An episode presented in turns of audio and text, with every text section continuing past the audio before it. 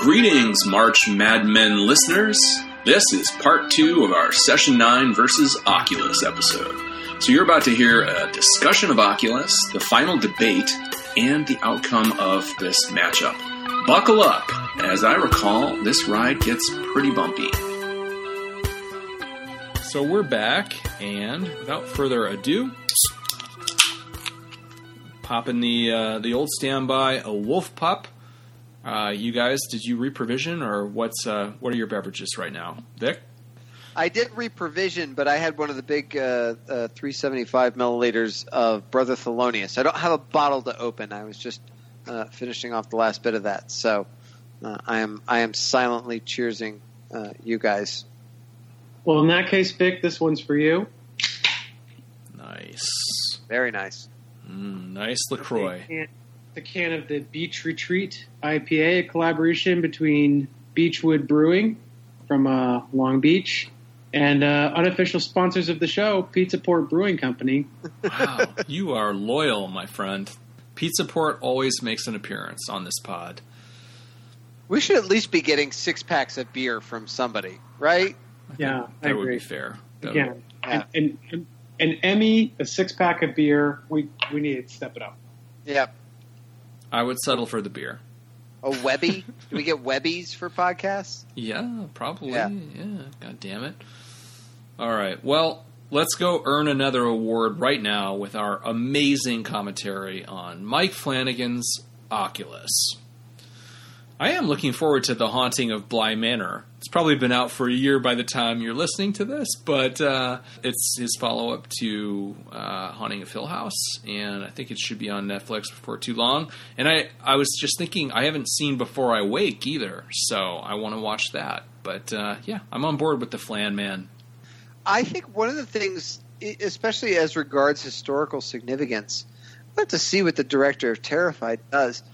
Flanagan is is really the only director of any significance left in this competition, Who's alive? Yeah, yeah, I think you're right. or uh, even I mean, I mean, obviously Del Brad, Toro. Anderson, Brad Anderson's still alive. Well, Del Toro didn't. I mean, uh, Juan Oh, yeah, Antonio he Bayona. lost. He lost. Yeah, Bayona is still around. Yeah, right. Bayona's still around, but he's not. You know, he he- he's still. I'm sure he's still working. But Flanagan, like of, of the of the remaining directors, Flanagan's really the only one. I mean, Brad Anderson. We didn't really talk about it, sort of the work that's that he's done since then. Certainly, nothing that's really blown me away. right. He's a big TV guy now. Yeah, Lake Mungo, even David Twohy with Below, The Orphanage, Terrified. You know, I mean, it's it and and Kubrick. I mean, there's really, uh, Yeah, what has that guy done lately? yeah, right. It is Well, kind no, of but that's wild. what I mean.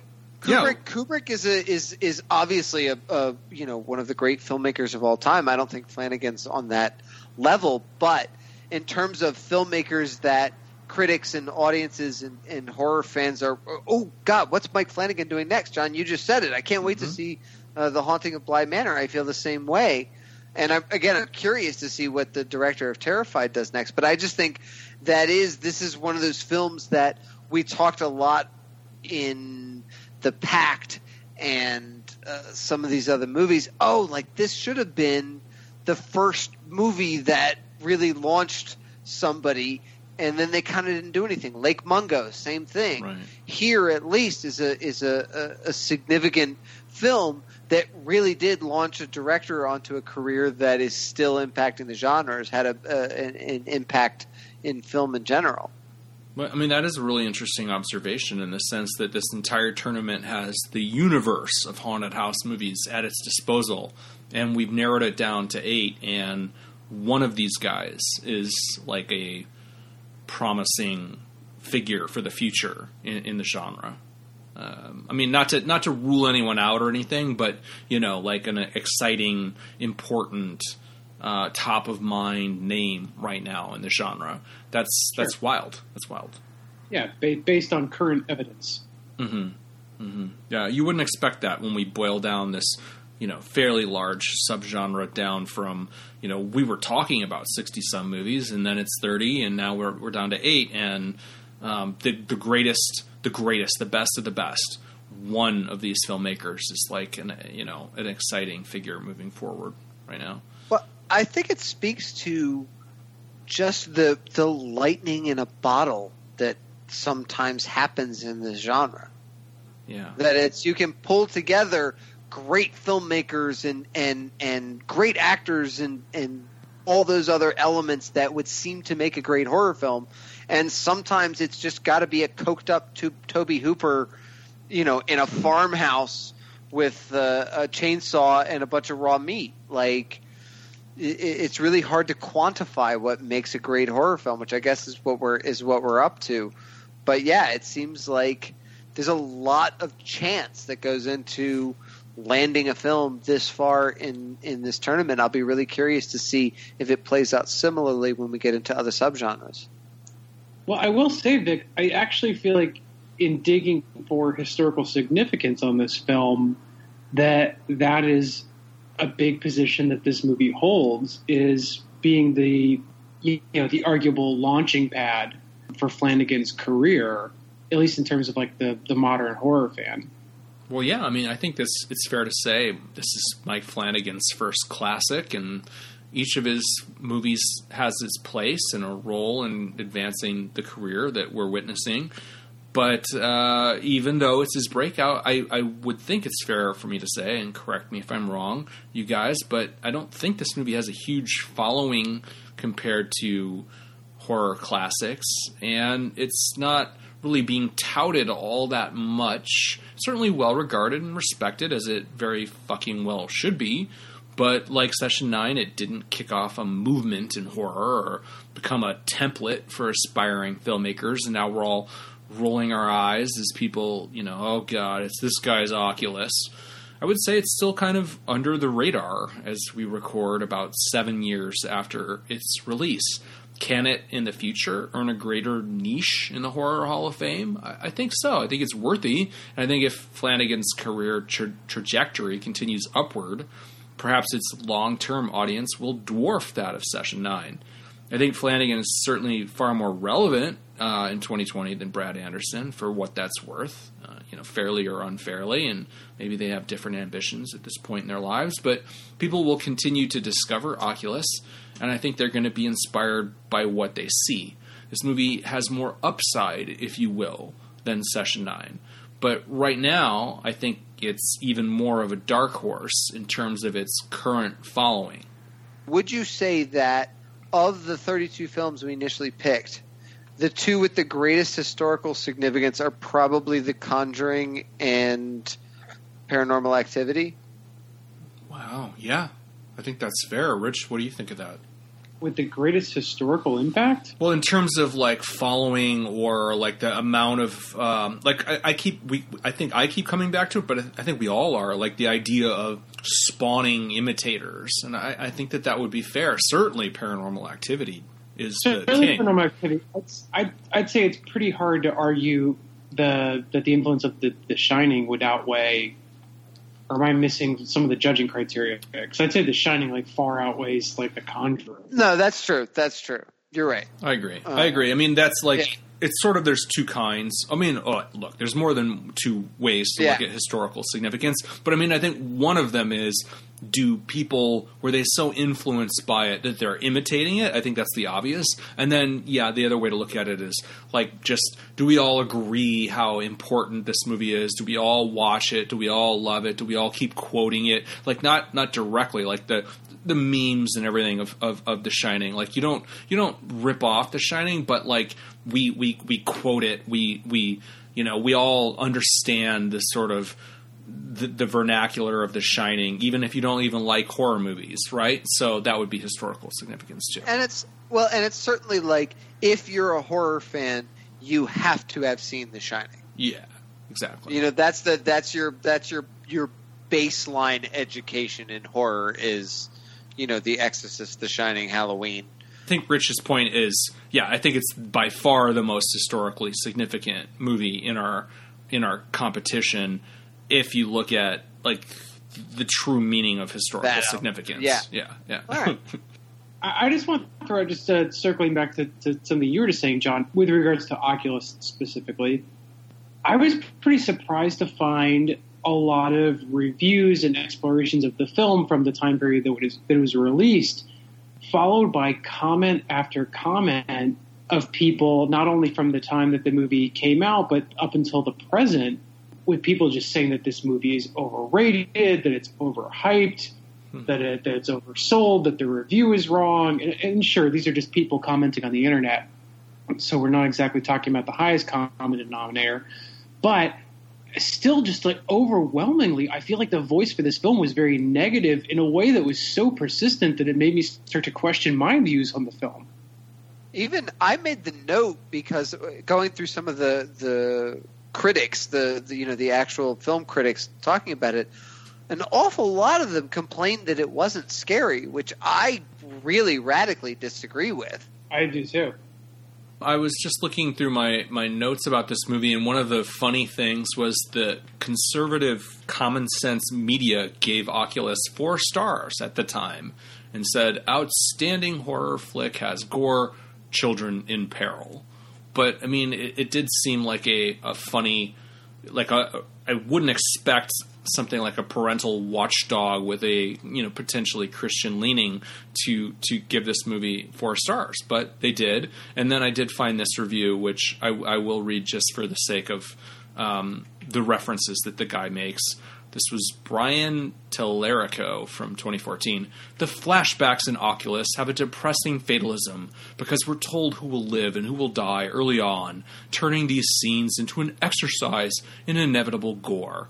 The lack of suspense is more disheartening when one realizes that the hole hasn't been filled by any sort of social context at all.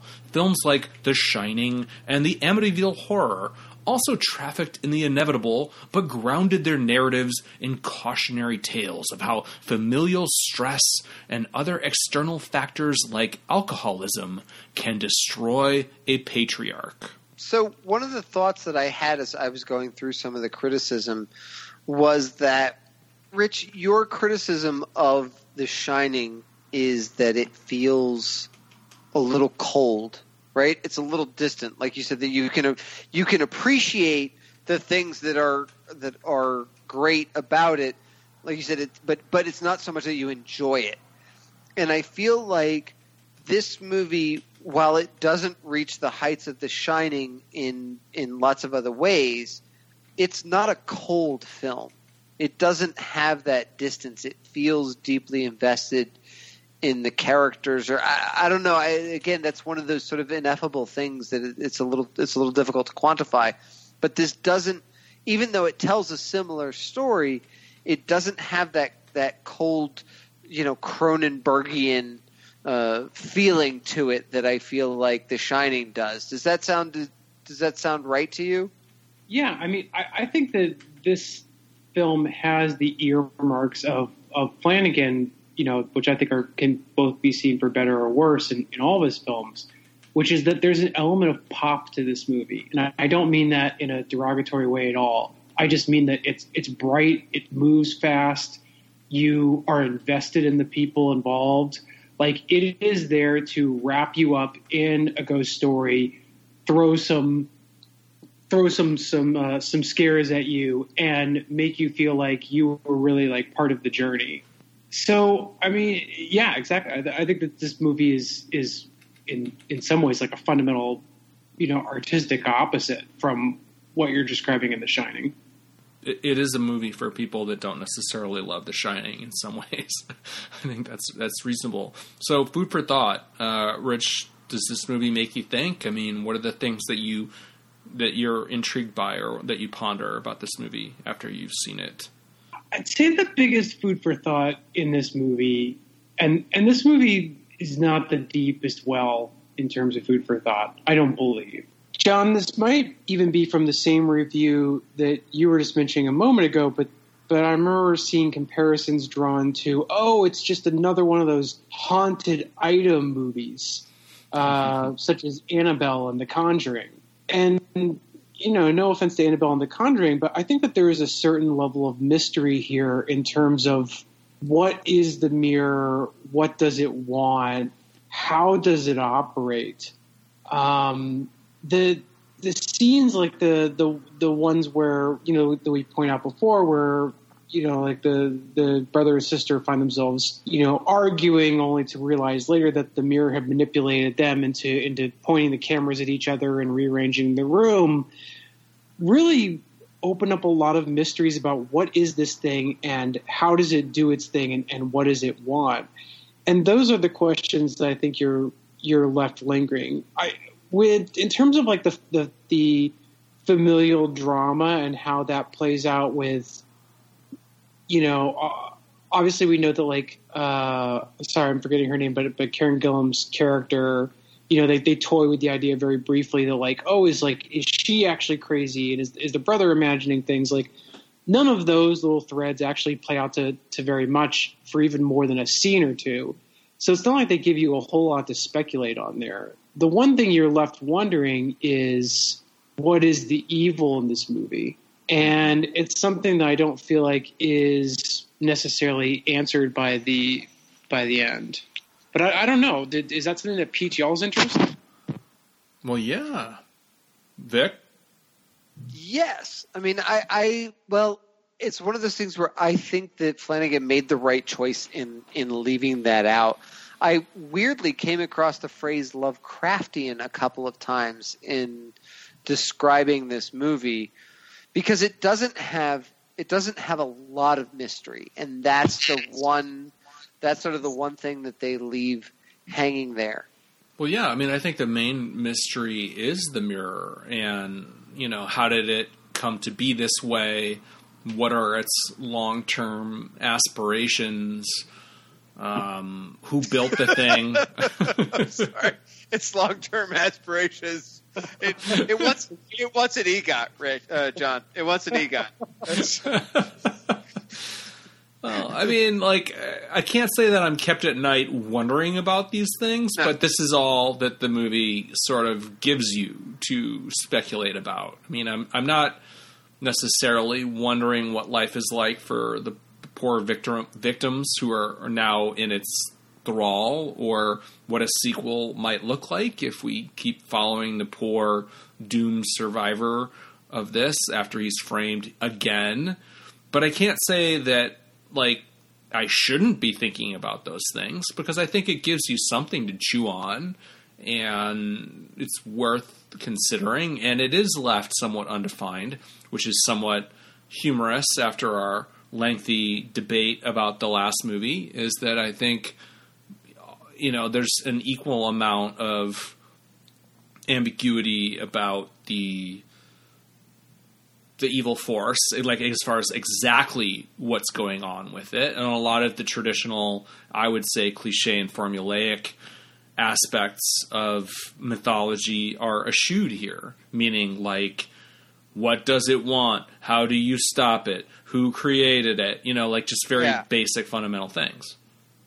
I will say the one element of mystery in here that doesn't work, and we talked about this a lot the last time, but it's worth especially as it compares to session nine, is the the moment when the adult Brenton Thwaites has that that moment where he he sort of encounters and looks at the younger version of himself who seems to acknowledge that the older version of himself is in the doorway. That feels like the one sort of weird breadcrumb that doesn't really tie into the rest of the story. Rich, I feel like you had a had a big issue with that scene in the last podcast, the last d- discussion of this film. Am I remembering that correctly? Yeah, I mean that was more of an issue of like I felt like in terms of speaking of a, a director having a, a, clearly defined logic, that was a moment where I felt like there was a lapse in the in the logic that was executed through the rest of the movie. I mean, exactly.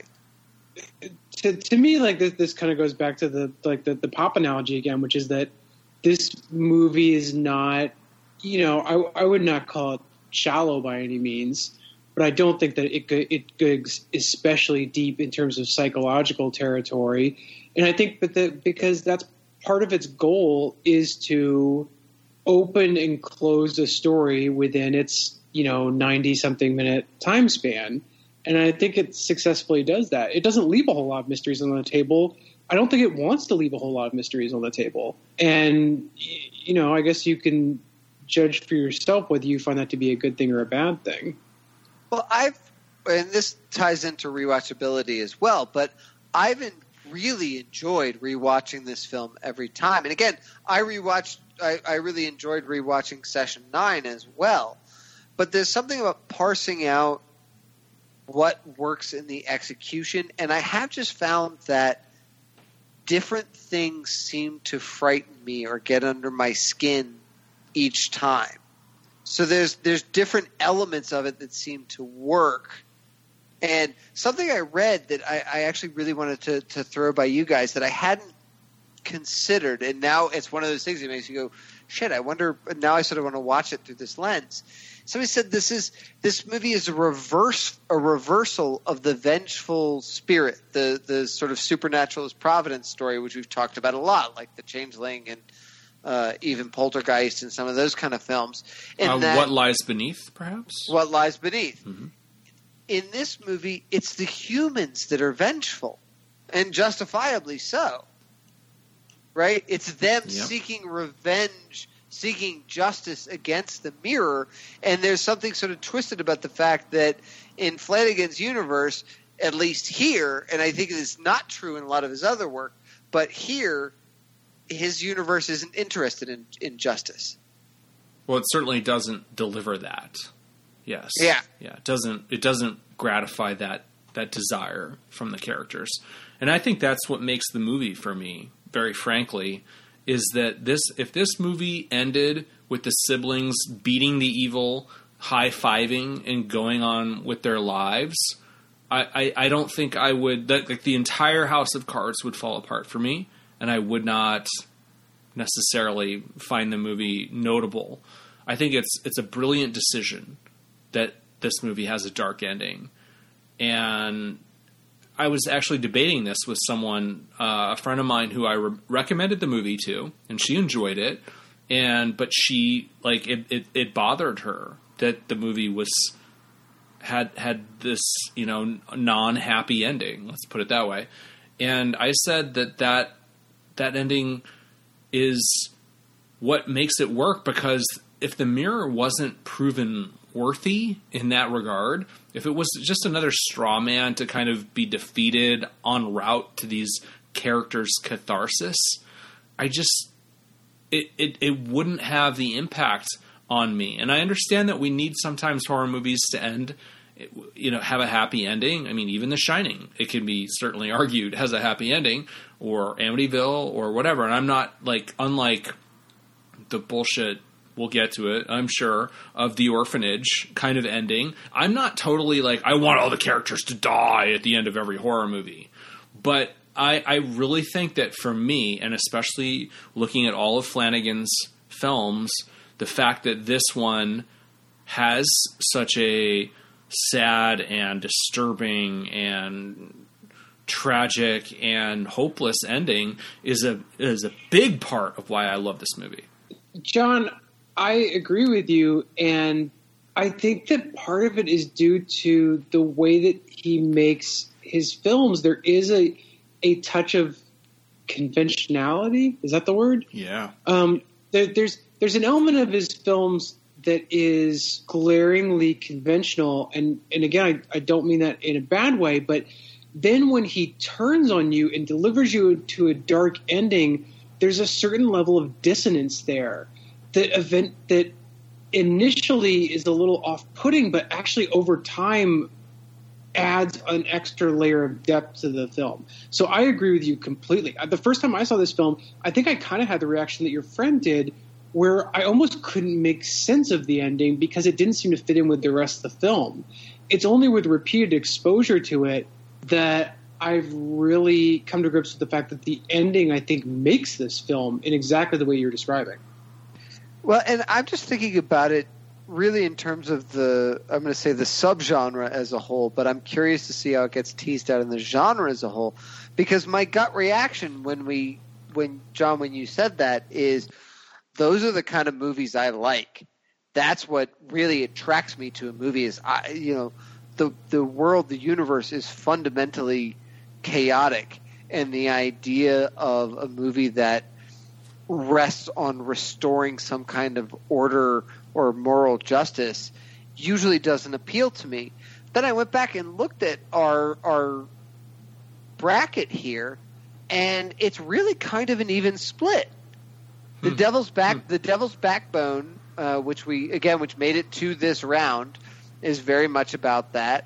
As is the Orphanage. Terrified, I think, falls in the other uh, sort of chaos camp. Session nine certainly in the chaos camp. This one is too. But then you have Below, which is very much about order and, and sort of restoring it, and then Lake Mungo, which probably falls in the finding a more justified universe. But there's a little bit of ambiguity to Lake Mungo. Right. But nevertheless, that's not. It's not like when you get to the Evil Eight, it's all you know darkness and and despair and you know an uncaring Lovecraftian universe. There's a there's actually a fair amount of that that made it this far. So it's not as it's not as definitive as I would have thought it would be in making these choices. Now we'll see what gets what gets through to the next round because obviously The Shining already toppled uh, the Devil's Backbone. But I'll be curious to see again not just how how it proceeds through this round, but when we get to the other genres, that always feels like a, a really defining characteristic of a great horror film to me. That I want a horror film that is not reassuring. That's one of the. I mean, that's a fantastic insight, Vic, because that is one of the great choices that a filmmaking team, writer, director, uh, producers, you know, need to make. Is how what is the note that we end on, and how do you define the story that precedes it?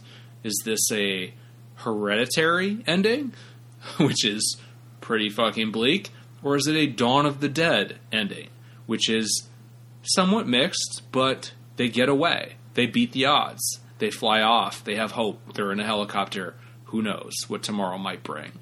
And, you know, personally, I, I think that I'm, you know, clearly because I, I, I was supporting Poltergeist earlier, which is a happy ending. And, you know, I, I, I think that, that I, I really take it case by case. I don't, I'm not like lockstep. I want a dark ending or I want a happy ending. I just think it's, I think we I think we need both, and I think that, that that it takes more balls to have a dark ending. So maybe I'll give it a little bit of a leg up or extra credit if you do that because you're you're playing with fire in the sense that a lot of audience members are you know dissatisfied with that or they feel you know they don't want to walk out of a movie feeling that way. But I think that sometimes it's the right choice to, to go with an uplifting ending, however that looks in that movie. So, but I think this is an interesting thing that we should always keep in mind is is because I think it is one of the key choices that anyone makes in a horror film is that uh, where do we leave the audience at the end of it? And worth noting that that Flanagan as a filmmaker seems like he tries to to walk a tightrope on that Mm-hmm. as he certainly did with Ouija Origin of Evil. That's what I'm reminded of is that John, you were so put off by the appearance of the father in the film, and yet the sisters remain. You know, one of them remains possessed, the other one winds up being sort of devoted to her, and, and now that we know more about where it lands in, in Ouija, but that that he really wants to have it both ways as much as possible. My complaint about Oculus was that both of the parents have that moment of oh I can't I can't do this to my kids and sort of sacrifice themselves uh, to an extent on that on that love for their children that if there was a if there's a, a bright spot a moment of emotional uplift in a movie where both the parents get killed Right. that would that would be it. I think that Oculus is his best attempt at this in terms of balancing some notion of emotional uplift that you don't walk out of the movie just wanting to put a gun in your mouth, but also giving you the really dark, chaotic ending that I think a really successful horror movie demands. I agree with you, Vic. I, I can't help but you know as we're comparing this and and session nine just to like bring this back to the focus of the duo like it's a really interesting observation I guess like you're saying like this movie lends itself a certain amount of optimism to to the grimness but like if we're talking about respect for a bleak ending I'd argue that session nine has a has a inarguably uh, significantly more bleak ending.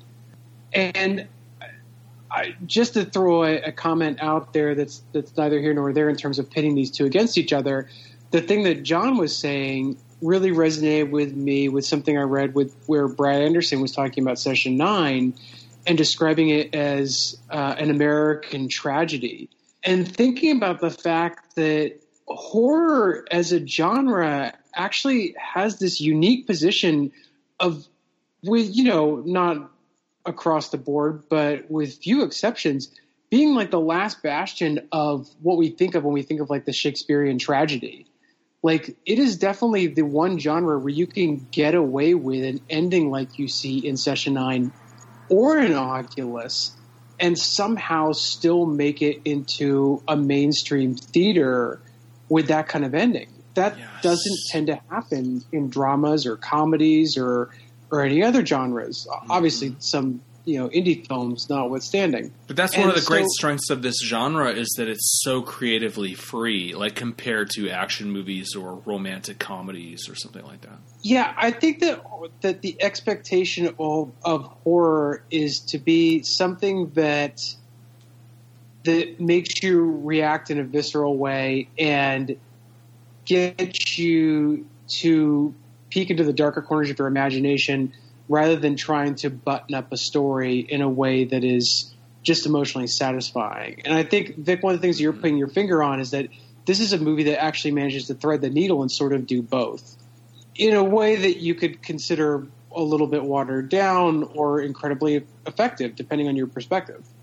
We can have a whole podcast about horror as a genre, and I'm sure we will along the way but like just the idea that this is a genre where you can expose the darker truths. You can point out what is sick about our society. You can get away with a level of commentary or insight, the things that we don't want to come to grips with about our life, about our culture, about our country.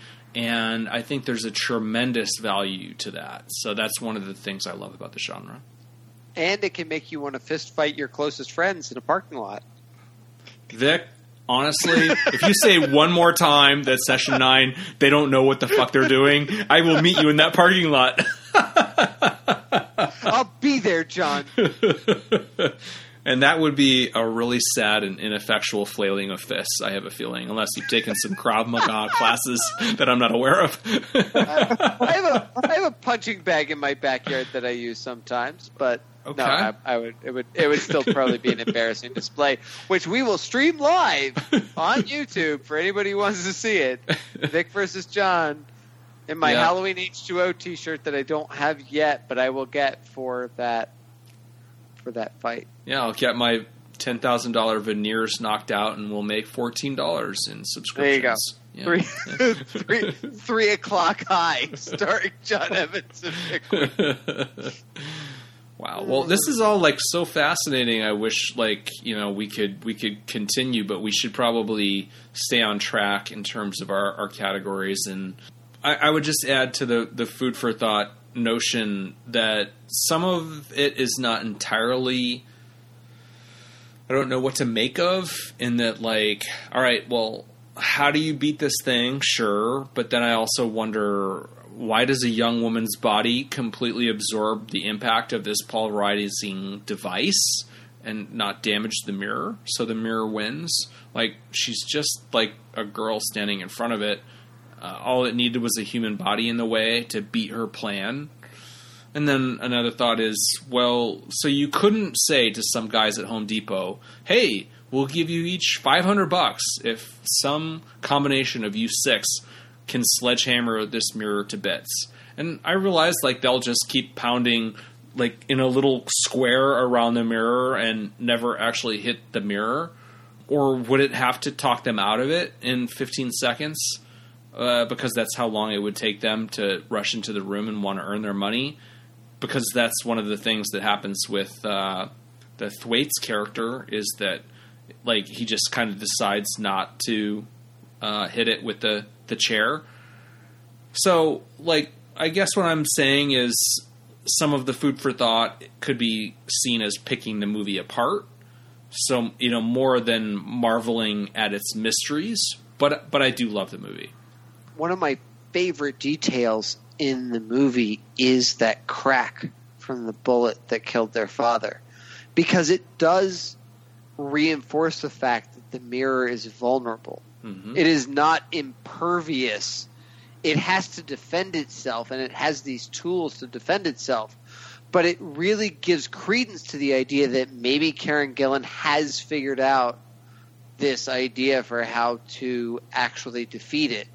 Well, its power is in manipulating uh, us, right? But Yeah. it it doesn't actually have the power to block a bullet or something. It can only make you aim the bullet the wrong way, right? So what happens there is that the guy, the dad, gets hit, and he he he's like propelled back into the mirror, and that's what causes the the crack. Correct? I believe so. I, don't, I can't remember if it's that or if the bullet travels through him and hits the mirror. I think he was thrown back into it. Either either way, the point is that with that in mind, and that's part of what makes the movie work so well, is that it makes her plan really smart. hmm You know that she's that she's clearly thought about it and thought, okay, I'm going to set the this thing up first, and and then I'll put the mirror that you know what I mean. Because if she'd had the mirror up first and then she tried to set the thing up, it would you know she would have set it up three feet to the left or whatever right. you know whatever the whatever the defensive thing is. She really did everything right and just still lost. Well, in terms of yeah, the idea that the timer is independent of human perception, and so Yeah. the idea that unless these people interfere with it because their perceptions are so altered and messed up and manipulated by the mirror, this thing will inexorably the timer and the heavy swinging uh, blade will will destroy the mirror. I mean that is that is genius, absolutely, Vic. And and but it but it's also a credit to the mirror, which I think is very cool that it manages to avoid that fate. even though this doesn't necessarily tie into it, but just as food for thought, the moment when she when she first uncovers it and she touches that scratch and says, "I hope it hurts you every day." Like it's mm-hmm. again, it's the she's the vengeful human who wants revenge. This is what this is what the the ghost wants for the person who murdered it, and to see that inverted really does give this movie some layers that I agree that the narrative is wrapped up in a in a way that is sort of neat, in a way that The Shining or even uh, uh, Session Nine are not. But there's a lot of layers to this movie that really do make it something that's that's pays off uh, on subsequent watches. Well, that's a that's an unconventional dynamic, and I'm really glad that you're bringing it up because I hadn't thought about it at all. But in a way, the mirror is Harrison Ford in What Lies Beneath, or the you know kid who grew up to oppress and murder the orphans and the staff at the orphanage in The Devil's Backbone. But in this movie, that character wins. Yeah, that's a that's a really interesting way of looking at it. Yeah, it's very it's that's extremely dark where you flip the whole dynamic and the object the the deserving party who who should be the subject of revenge is the supernatural force and that is why revenge is not achieved and justice is not done. and the and the victor it's it's it's like if Jack Nicholson had killed Danny at the end of The Shining. I was going to say, is there a way of viewing this movie where the mirror is the hero? That's an interesting question. No, I don't believe so. I mean, because in the sense that we don't have any sense of uh, again like the idea of a protagonist is you know what it wants you know or he or she um, you know what they're trying to accomplish and in some way we can even if they're an anti-hero we can get behind that. But but this thing you know only exists to eat and to feed. And i don't i don't think we're necessarily on its side in, in, in any way, even though like we have to respect its its power. And I, I do like that in a sense that yeah, we don't sort of end this movie thinking that it's been demystified at all. Like that's part of what makes the movie cool is that the the mystique of the mirror survives. It's true. They they they spend all of their expository points trying to delve into the family's history as opposed to the antagonist, which is an unusual move. John, I don't want to I don't want to step on your toes, but I feel like it might be time to move on to rewatchability. Mm-hmm. One of the things I uncovered in my research about this film is that there's a Bollywood remake, and uh, Flanagan produced it. Yes, and so in terms of rewatchability, does my wanting to watch the Bollywood remake count? I would say so because even now I'm not that interested. I'm impressed. I really want to see the Bollywood remake I of Oculus. See, I want to see the Bollywood remake. Okay, if this movie makes it on for the next round, instead of watching Oculus, we'll just get we'll just take a bunch of edibles and watch the Bollywood remake of Oculus. uh, nah, I'm not going to vote for that. All right, Rich, I will. I will take edibles and watch the the Bollywood Oculus with you. We'll do that. My birthday is coming up. Yes, there you go. That could be a bonus screening, bonus pod. Content. It's just it's just a live stream of me and Rich stoned out of our minds watching the Bollywood sinking into a couch. so, Rich, uh, what are your thoughts on the rewatchability of Oculus? I mean, I, I feel like this movie actually has a fairly high rewatchability level for me. You know, one of the one of the the, the pull quotes that I that I flagged for this, and forgive me for not remembering where it came from, is uh, even while Oculus plays by the book in individual moments, it manages to invert a shrewder context for the events in question. It's not the scenes that matter so much as the way that they do and don't fit together. It uses subjectivity like a weapon. Like, mm, yeah. this sort of distills what I think makes this movie interesting and what has made subsequent viewings of it more compelling to me than than even when I first saw it is that the parts of it that didn't work became more and more compelling with with every viewing.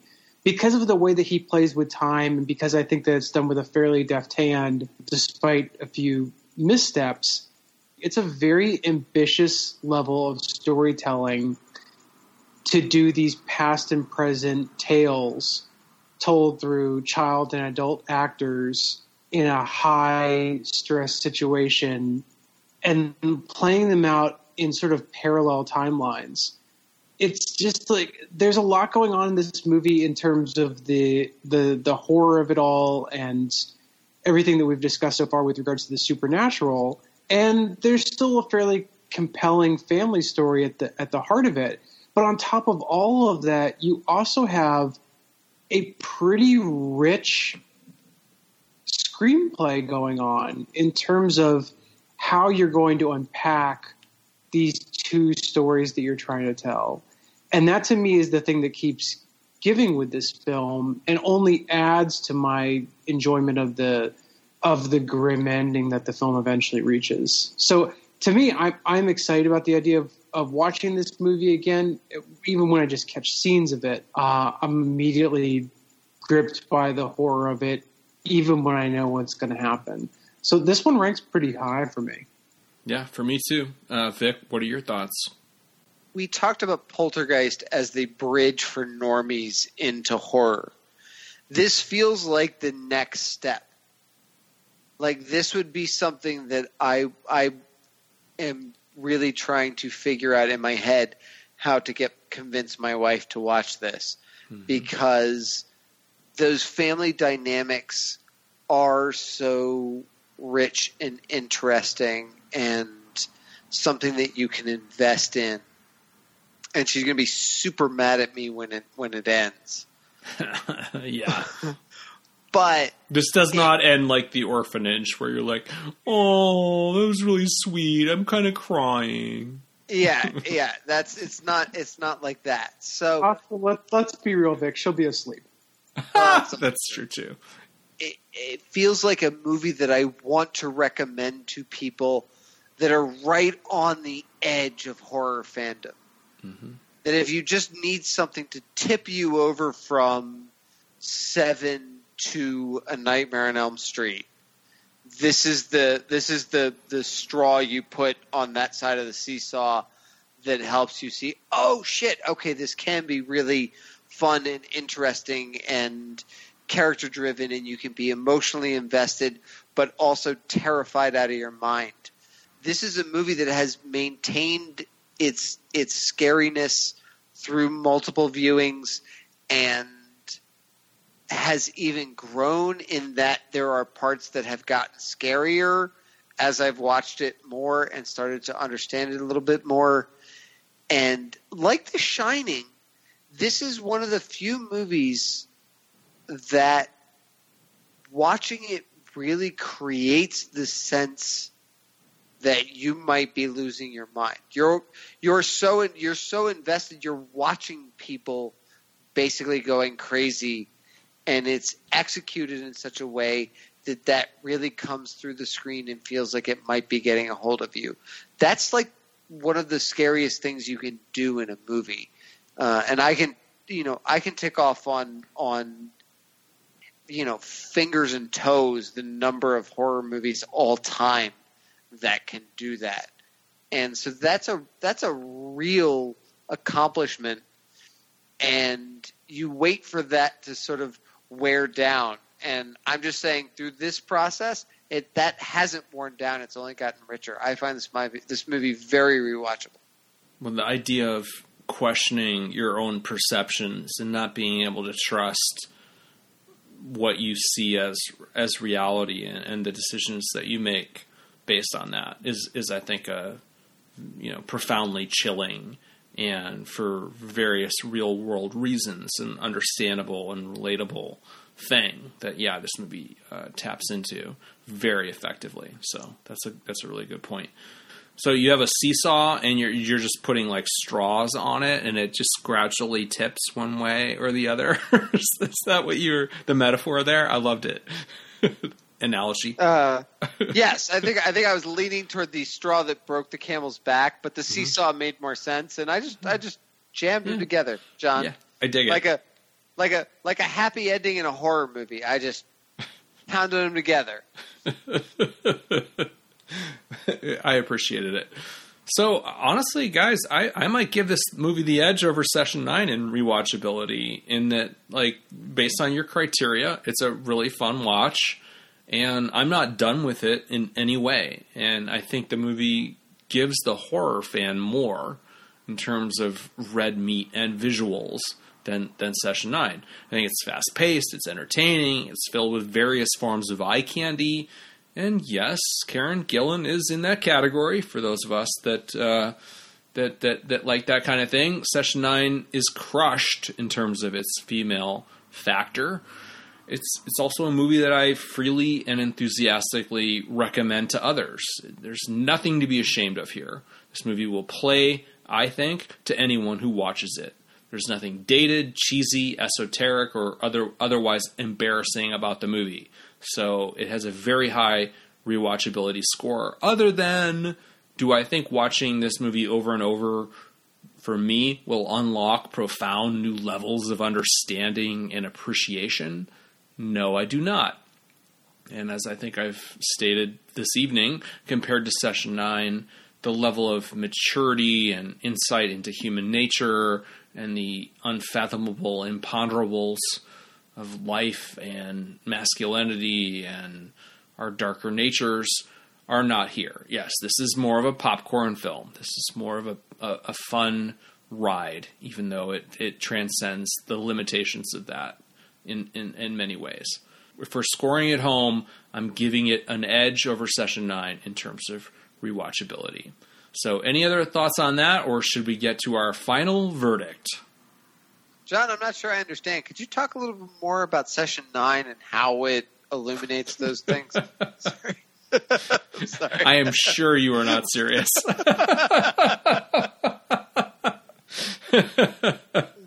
I would love to indulge you, Beck, but I, I know you don't want me to continue to bloviate about that. John, um, I, I absolutely do, and I look forward to you bloviating uh, off off mic uh, together over a, over a beer at a bar someday. You know, in 2025, I think we yeah. might we, we, might just do that. All right, Rich, are you ready to cast your final verdict? Uh, I was born ready. All right. Well, give us give us a convincing argument for why your winner is. Yeah, sure, my vote's going to be no surprise. By the way, Rich, I love that you're trying to sound conflicted. Thank you, buddy. Thank you. Well, look, in all in all fairness, I gave session nine a vote to even get to this round because.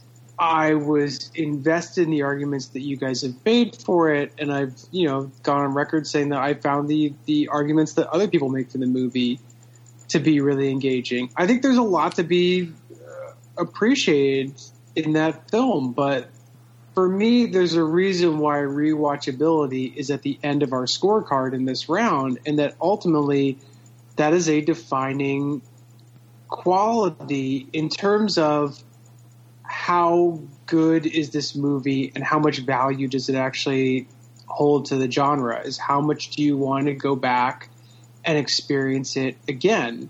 And as intriguing as I can find the points of, of Session 9, I think it's pretty hard to argue with the fact that Oculus is a movie that it seems like would draw anyone in this group back to watch it again before Session 9 not a dig against Session 9. It seems like it's got a lot going for it.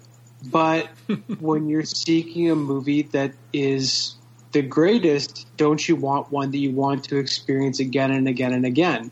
Isn't that the point of this competition? Rich, you sound so much like you're giving out a rose in The Bachelor. yeah. I know. That was so diplomatic. I love it.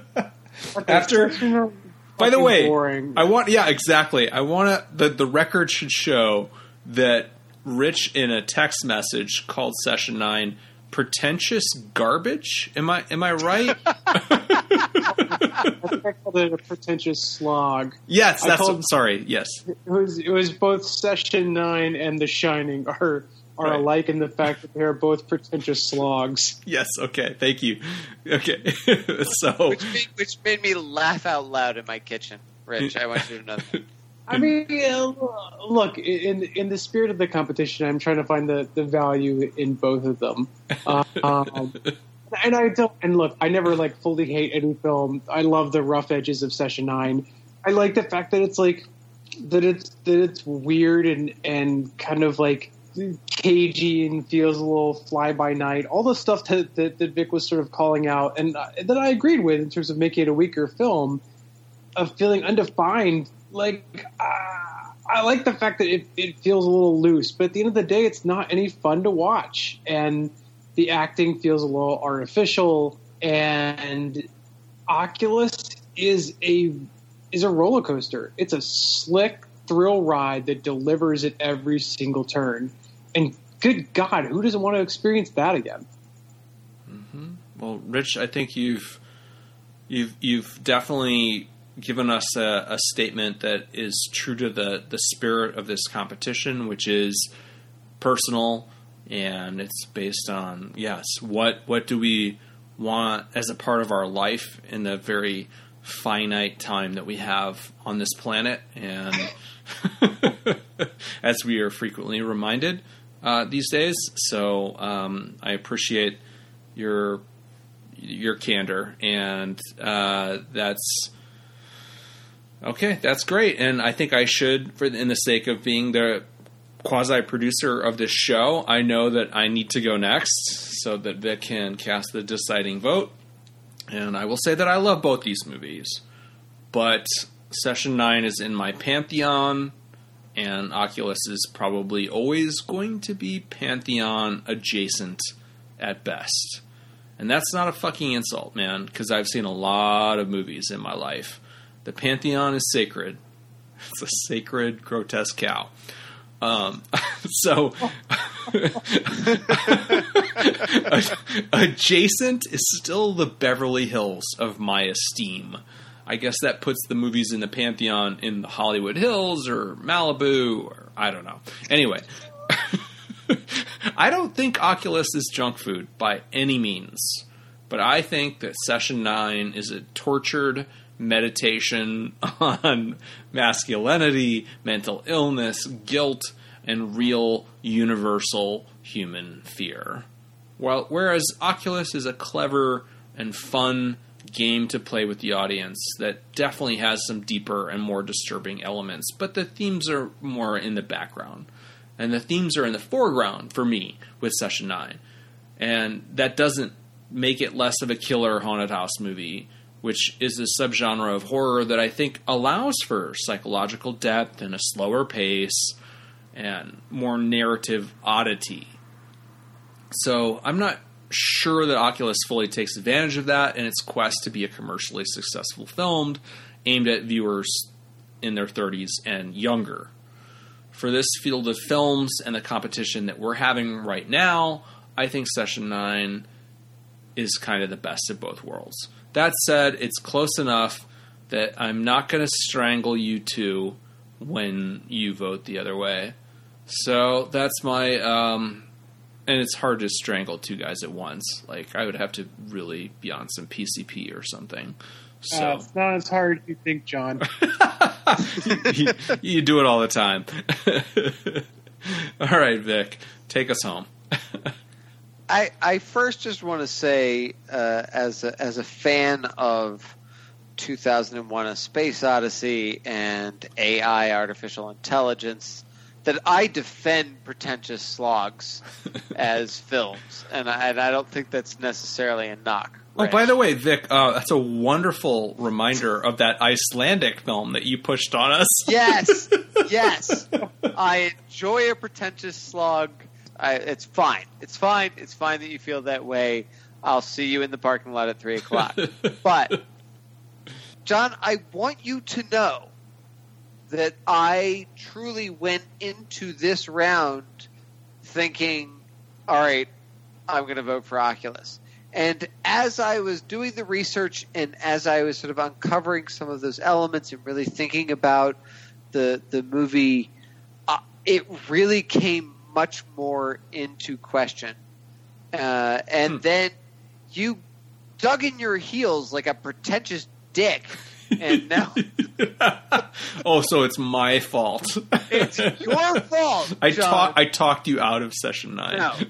I, I like I said, I I feel essentially the inverse that you do.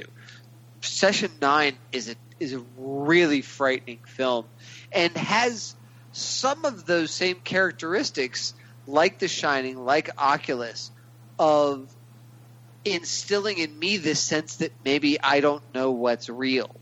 And that's really one of the things that terrifies me. And John, I think it's something that you and I share when we talk about asylums and insanity and and that as a trigger or push button for what really gets under our skin in horror films. I think that's something that you and I share. Yeah. And so session both these films get that out of me. But I do just agree with Rich. Oculus is it's what I want out of a out of a haunted house film. If we're trying to identify what should advance to the next round, whatever it is, again, if it's just something ineffable that I can't quite put my finger on, it's really tough. This is a this is a really tough choice, but I do cast my vote for Oculus. Well, you guys are a voting block, and I believe this is the third or fourth time that you've outvoted me. Fuck you! Um, You guys, you guys voted me out on our point, That's true. and and the woman in black. Wow, we're still holding a grudge about our point. God, Vic, that was Rich, you're the you're the you're the Justice Kennedy in this Supreme Court. That's wait, true. I, I think that this is the one that I'm the least angry about being outvoted. So that's definitely a credit to, to Oculus, if not your um, sensibilities about movies. No, just kidding.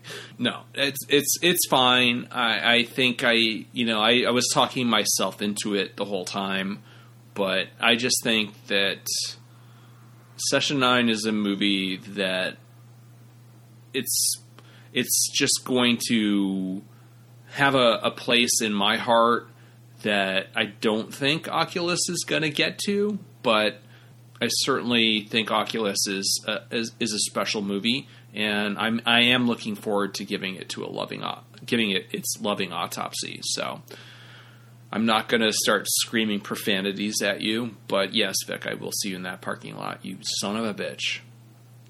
I mean, this should all just evolve. Really, our climactic episode should just be a fist fight Yes.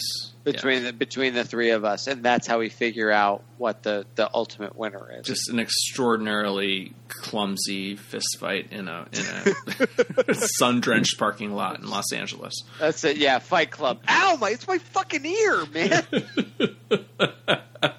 Wait, timeout, timeout, timeout.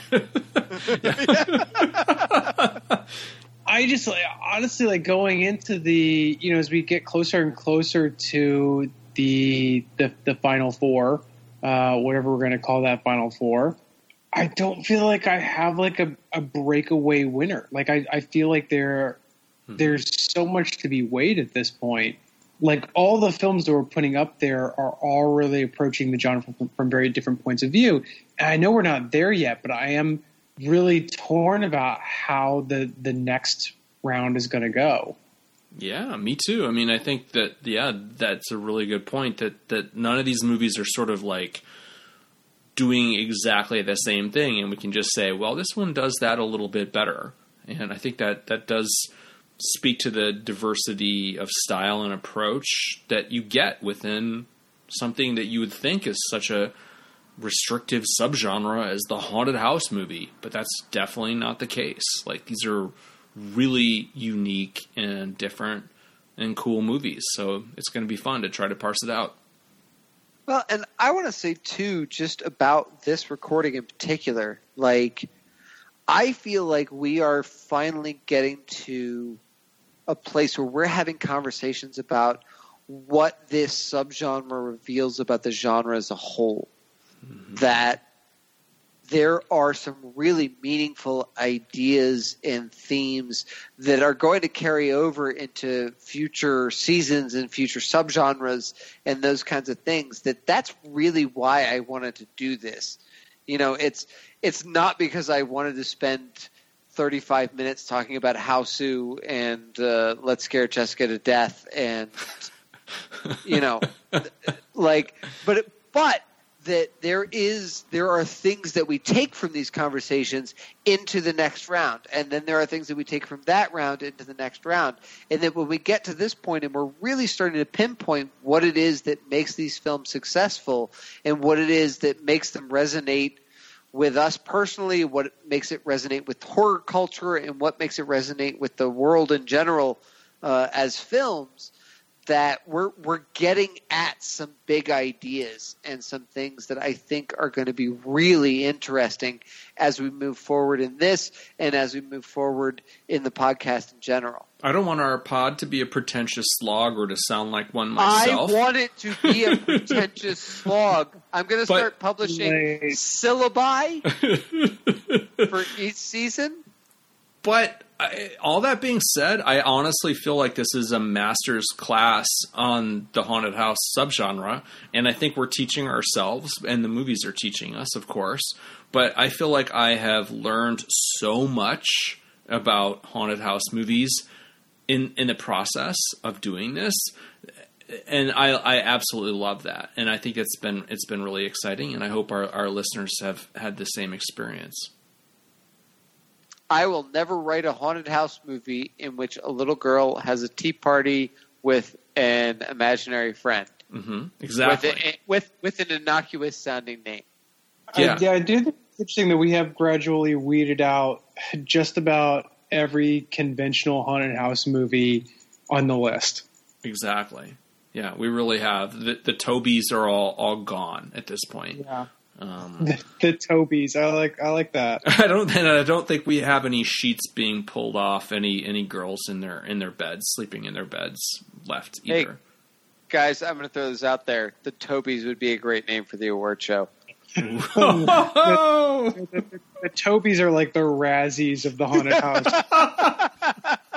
oh yes. So yeah, even if we have another, um, aw- you know, name for the main awards, we Uh-huh. will we will give out the Toby award. We're going to give out some Tobies. Yes. Yeah, we got to do that. for the lowlights. That's that's fantastic, Rich. All right. Well, yes, this has been a, an epic episode of March Mad Men. Hope you've all enjoyed it, and we'll see you next time. Adios. Good night, everybody. Fucking A, it's 12 o'clock exactly.